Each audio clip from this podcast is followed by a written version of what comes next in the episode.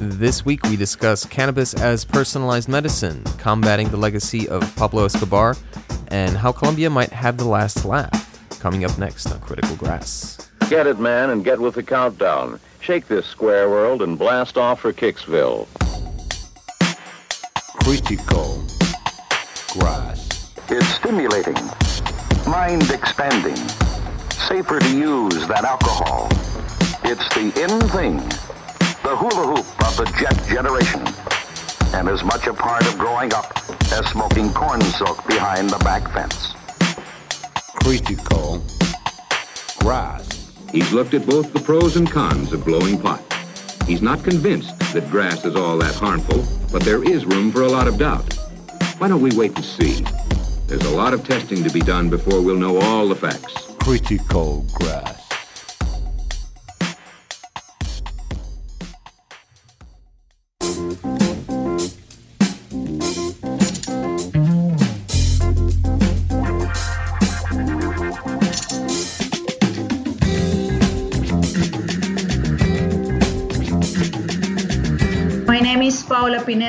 I'm from Colombia. I'm a general practitioner uh, with a postgraduate in medical law and in HIV.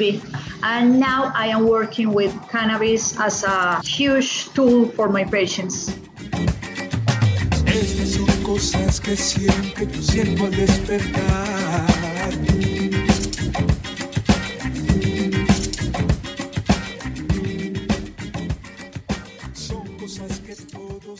Well, hello there, damas y caballeros. That was Sol Brigada with the aptly titled Bogota Funk.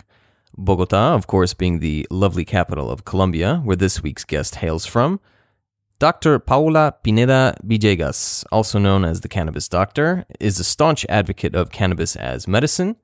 She has practices in Bogota and Medellin, where she specializes in HIV treatment and medical law, and she has treated over 1,000 patients with ailments ranging from HIV to epilepsy, and collaborates with other cannabis friendly doctors and companies throughout Latin America and beyond.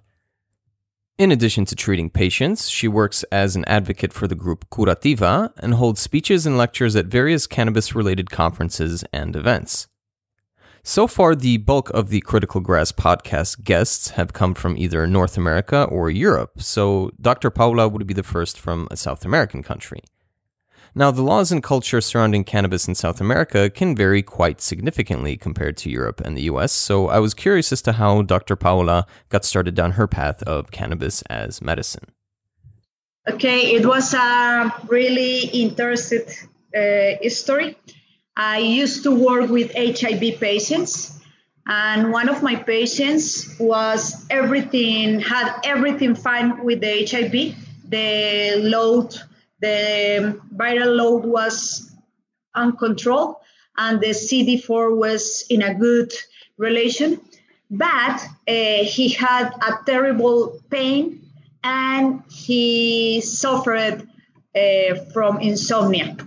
That means that the quality of life uh, of this patient was uh, no good. Uh, someday, this patient asked me, uh, please, doctor, help me with that because everything with my HIV is fine, but I am not uh, living in a good way.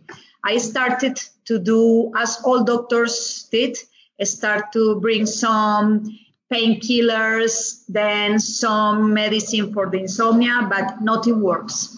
One month, she he came to my place and say, "I'm going to stop all the antiretroviral medicines because the insomnia is not going to kill me, the pain is not going to kill me, but if I stop the antiretrovirals, the virus is going to kill me. Let me do something like that." I say, let me study.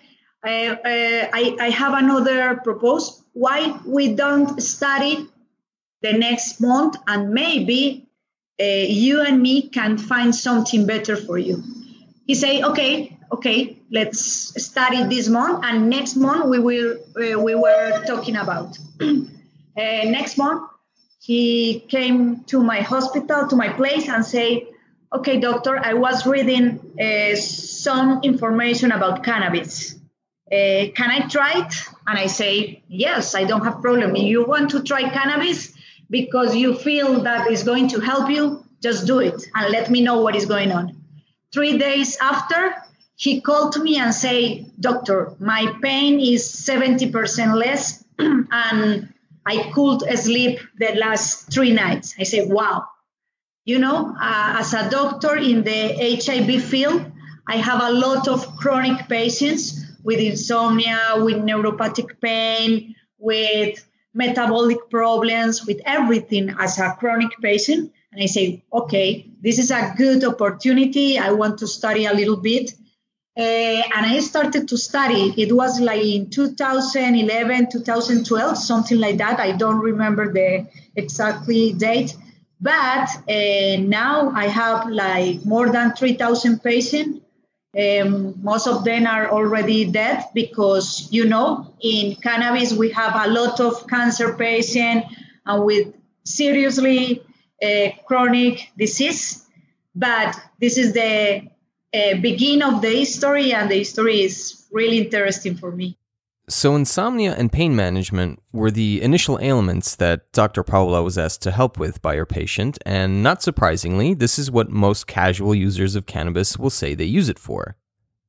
However, in this case, Dr. Paola was dealing with a very serious illness with potentially lethal consequences, and the pain associated with HIV and other chronic illnesses is no casual matter.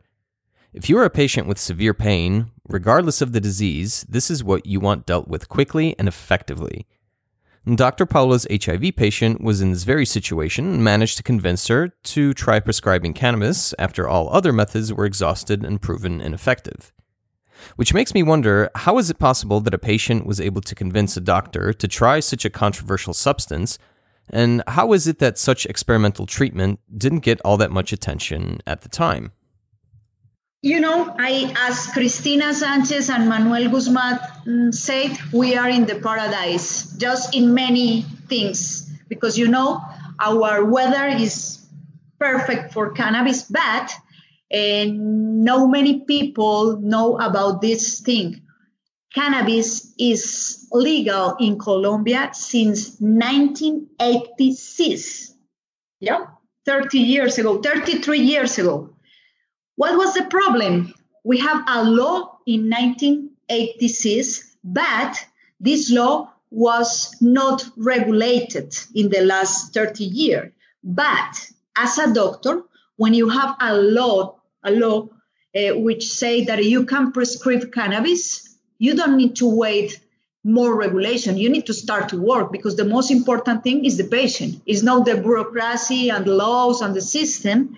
And with that law, uh, when I started to work uh, with more patients, I was I, I talked with a, uh, uh, with a lawyer and I say, okay, can I use this law to prescribe medicine uh, for my patient? And he said, yes, of course you can do it. Because remember, all doctors have another important law, which is the ethical law, and the most important thing is the patient the important thing is not is the uh, the product has FDA or INVIMA, which is the most important regulation uh, place for us. It's like FDA in USA. But uh, if the patient, if you are not doing something wrong wrong to the patient, you can use things that you know that are good for them. What happened then? Uh, I started to work with the patient and I started to work with local growers, small growers.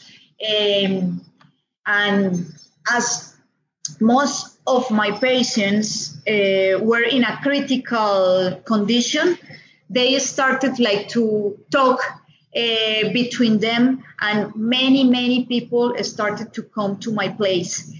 Uh, but in 2014, 2013, in Colombia, uh, started all the regulation program. Now we have better laws. We have a huge uh, regulation program that if people want to work with cannabis, need a license to grow, to transform the, the, the plants, to export, to research and to have seats. Um, many, many companies from different uh, countries around the world are uh, investing money here to have the license. But what happened? Patients can't wait all the regulation program. And we have some um, sentence from the court that say that if you need to use a substance without the FDA and all of that things different in everywhere, the only thing that you need is have the clinical data of the patient. That means that you know your patient, you have a consult with the patient, then you have informed consent, yes, and you have a specific prescription for your patient. That's the way that I am working now in Colombia. Dr. Paula referenced two names there doctors Cristina Sanchez and Manuel Guzman, both of whom have been doing tremendous research on the medical uses of cannabis in Spain, one of whom was even a guest on this very podcast. I'll let you dig through the archive to find that one out on your own. Either way, they're very correct in describing Colombia as a paradise for cannabis, especially if you consider the fact that Bogota has spring like weather and the geographic conditions for growing excellent quality cannabis year round. I was quite surprised to learn from Dr. Paula that the use of cannabis for medical purposes is legal in Colombia and has been so for over 30 years. In 1986, the Colombian government passed Law 30, also known as the National Narcotics Statute, which, among other things, allows for the cultivation and manufacture of products with cannabis. The major problem with this law was that it was never regulated as a result of the massive problems generated by drug trafficking in the country. So, for decades, the authorities didn't really bother with research on any potential benefits of the substance, as they had other priorities, to put it mildly. But this lack of attention by the authorities has allowed doctors like Dr. Paula to perform some experimental treatments on patients using cannabis. Unlike her North American or European counterparts for that matter, Dr. Paula employed a very direct, pragmatic approach. Patients simply cannot wait for the law or for the system to help them with immediate pain and suffering. Under such a scheme, where the well being of patients is put on hold so that lawmakers or pharmaceutical companies can deem something legal or illegal or safe to use or too risky, patients and doctors are turned into criminals, the last thing that either group needs. Well, what is nice about the medical laws in Colombia is that all doctors must follow the laws of ethics, meaning the patient's well being comes first.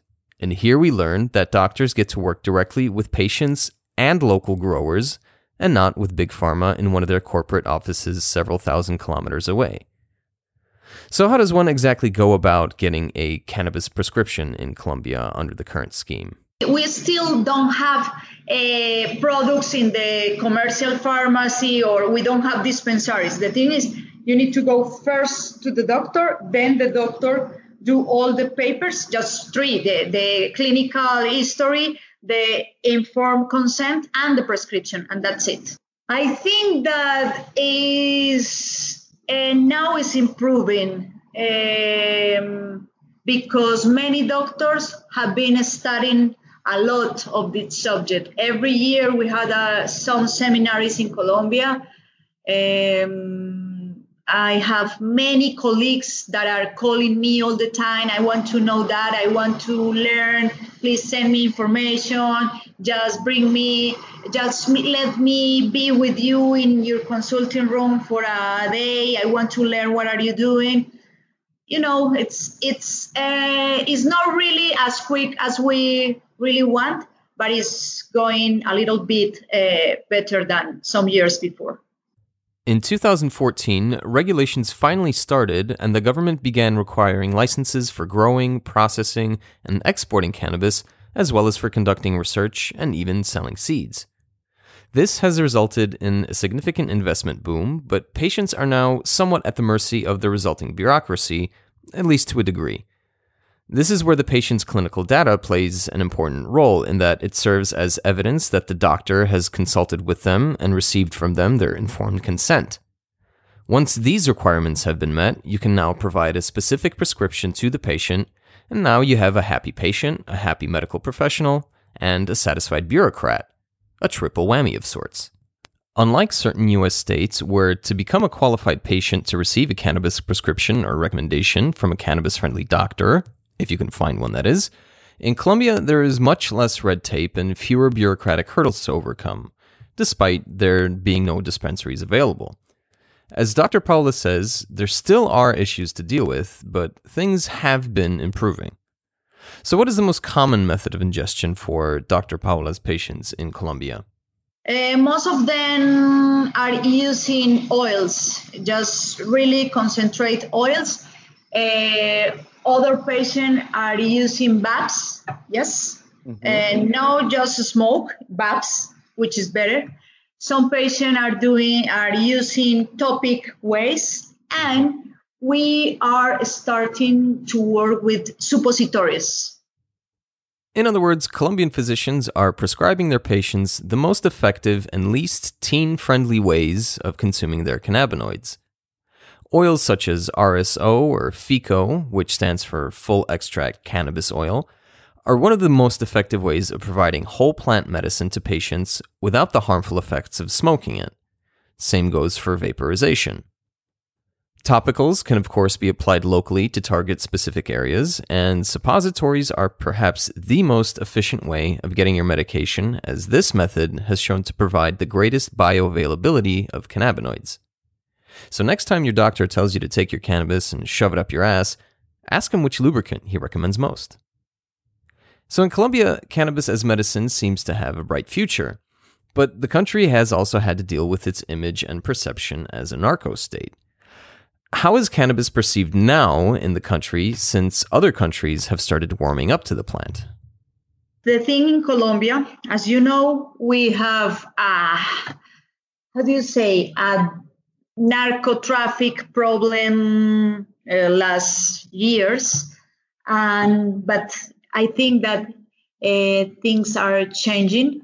Now. We know that cannabis is not the plant that kill you. Is that plant or the medicine that can help you. Sometimes cure you but always help you in different uh, things. What is the problem that uh, in the i think that in the uh, in the population now they are changing changing their minds. But one of the biggest problem is with some colleagues and some doctors that still think that cannabis is the uh, the entrance drug, that cannabis kill your uh, brain cells, that if you are under uh, cannabis, you next you are going to stay in cocaine, heroin, in many things. Uh, but things are changing. You know, uh, as our, as our the, as the population every day is more sick uh, we have difficult chronic disease, people are starting to change their mind because, you know, when you are sick, you need to look uh, different situ- solutions, and cannabis is one of these one. Uh, still, we have some stigma, but things are going better every day. Sadly, Colombia still has doctors who believe in the gateway theory or that cannabis leads to brain damage, psychosis, etc. But in Colombia and many other countries around the world, you can see that people aren't buying this propaganda anymore, especially in places where cannabis has had a presence for hundreds, if not thousands of years. It's difficult to talk about drugs in Colombia, however, without mentioning the elephant in the room, specifically Pablo Escobar and drug trafficking. Colombia's had a reputation for drugs, mostly because of Pablo Escobar, but he certainly wasn't the only belligerent involved. I asked Dr. Paula what effect Escobar and narco trafficking has had on the country. You know, uh, some people is uh, smart enough to to to recognize the difference between all of the drugs, but when you don't have any information, you think that all drugs are similar. And as in Colombia, we have a terrible problem, not with the drugs. The most problem for us was the war against the drugs because the prohibition is the worst problem. It's not the drugs as the drug. Because if you have uh, some education, some good information, people can uh, do better decisions and choose what they want. But when you just are doing a big war against the drugs, everything is going to be worse. Now, yes, we have in our past Pablo Escobar, all the narco traffic time, but now, if we really understand a little bit more about cannabis, this is a huge challenge to Colombia uh, to to pace the page. It's like yes, we have a terrible problem with the war of the drugs, but now we can be a country uh, which produce good medicine and which do a lot of research and can spread information to the rest of the world. It's a good thing because we have a lot of pain with the war against the drug, but now we can change this page. I don't know if this hope is for everybody, but for me as a doctor doing the, this thing and uh, checking the patient and uh, looking what is going with them, for me is a good hope in medical, historical, social, and political way. Medically, historically, socially, and politically, Colombia certainly has changed over the past several decades, and a lot of this has to do with the acceptance of cannabis and using it as a medicine. This has led to an interesting turn of events where instead of trying to stop cannabis from leaving Colombia, Western countries are now trying to do business with the country on completely legal terms. You know, as in 2014 started the regulation thing, uh, many, many people from different countries start to look Colombia in a different way. Because as I told you, in Colombia, you can grow cannabis all year. We have sunlight all year. We have a perfect weather. Now, many people from Canada is putting money in Colombia to grow here and then export uh, cannabis to Canada and to other countries. But I think that is if I don't know if in Canada they have cannabis, they have enough cannabis for the recreational of the medicine, and I am thinking that they are looking uh, different countries to grow there because it's going to be cheaper for them. Maybe is the thing, but you know, I'm working uh, in Colombia. I want to have this thing in Colombia, and if we can export knowledge and everything is going to be perfect. Exporting medicine and knowledge of cannabis is most definitely an excellent way of changing your country's reputation from a rogue narco state to a global supplier of life saving medicine. By choosing this path, Colombia is now taking part in a multi billion dollar industry that in 2018 generated $12.2 billion internationally and which, according to the reference book titled The State of Legal Marijuana Markets, is projected to grow by 38% in 2019. Another way the country's perception abroad has changed for the better is the employment of women growers. At Clever Leaves, which is a medical cannabis company founded in Bogota, 70% of the company's growers are Colombian women who are the primary breadwinners of their households. So, in addition to fighting the stigma associated with cannabis, Colombian cannabis companies are also getting into social equity and responsibility by supporting small scale growers. It's beautifully ironic that in a country ravaged by the drug war, it's one of the drugs themselves that is now being used to turn things around and help people, and not just locally, but around the globe. But admittedly, all of this sounds a little too good to be true. Is Colombia really an El Dorado that isn't getting the attention it deserves, or is there actual pushback from the authorities? I'm not sure with this new government. Uh, with the last government, things were going faster. Now are going a little bit uh, slow. But as many patients know about that, I think that they are going to be the person who are going to push all this movement. But I think that a lot of uh, companies already have license here. A lot of companies have everything. Um, I think that is going to be fast. I don't know if as fast as we want, but it's going well. So, at least from a medical perspective, Colombia is definitely headed in the right direction with no major roadblocks coming from the government or pharmaceutical companies. In terms of non medical use of cannabis, the situation is a little murkier than in countries such as Uruguay or Canada. Although the possession of up to 20 grams of cannabis flower for personal use has been legal since 1986, the conservative government signed a decree in October of 2018 that permits, among other things, the seizure of any amount of cannabis in a public space, which is actually a regressive policy. Dr. Paula did state that the current regime is right of center and hasn't been as cozy with cannabis supporters as previous governments have, but what will happen once this government is gone is yet to be determined. I asked Dr. Paula what she thought were the biggest challenges for cannabis in Colombia. I think that the biggest challenge for doctors is start to open their minds, start to look for different tools, start to think more in the patients, start to understand that medicine is a new thing every day. If you want to be a good doctor, you need to open your mind. Stop to have this misinformation, stop to spread misinformation, stop to say to the patient, don't do something like that. Uh, this is a safe uh, tool. Uh, we need to start to study a little bit more.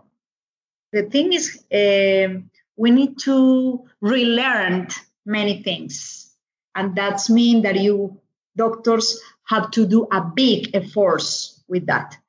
Uh, for patients, information is everywhere.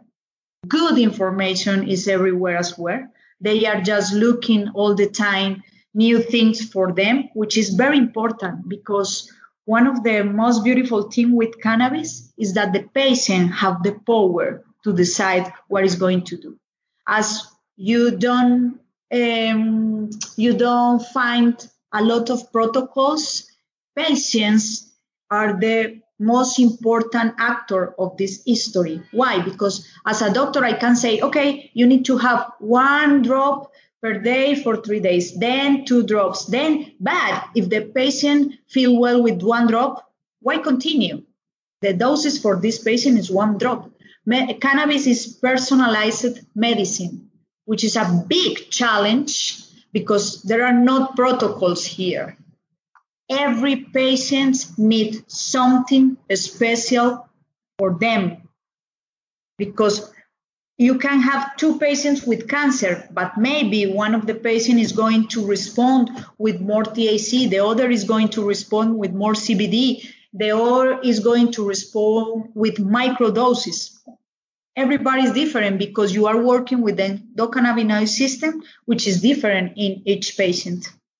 According to Dr. Paula, a lot of the challenges cannabis supporters face, at least in Colombia, are from the ground up. They mostly involve learning about a plant that has remained in the dark due to prohibition, but also due to personal ignorance on the part of the medical community. Any other words of wisdom we can use in this regard? Yes, the most important advice that I always have is uh, we must work together as the plant teach us, as the plant have the entourage effect. As human, we need to work together for have the best results for the patients and for this kind of beautiful medicine. And this advice beautifully sums up the relationship humans have with the cannabis plant. Not only can we learn something from the plant itself, but we can do wonderful things by working with it as well as with each other in the so called entourage effect. That's a wrap for episode 23. I am very grateful for this chat I had with Dr. Paula. She showed me the incredible progress Colombia has made with respect to cannabis, despite its very dark recent history with drugs and the drug war, and has reminded me how beautiful a country Colombia and its people are. If you'd like to find out more about medical cannabis in Colombia or hear more from Dr. Paula, you can contact her through her website, www.paolapineda.com, with links to her work as well as her social media. Once again, I am Bogdan. I will be back very soon with another episode. Until then, a la orden, parceros.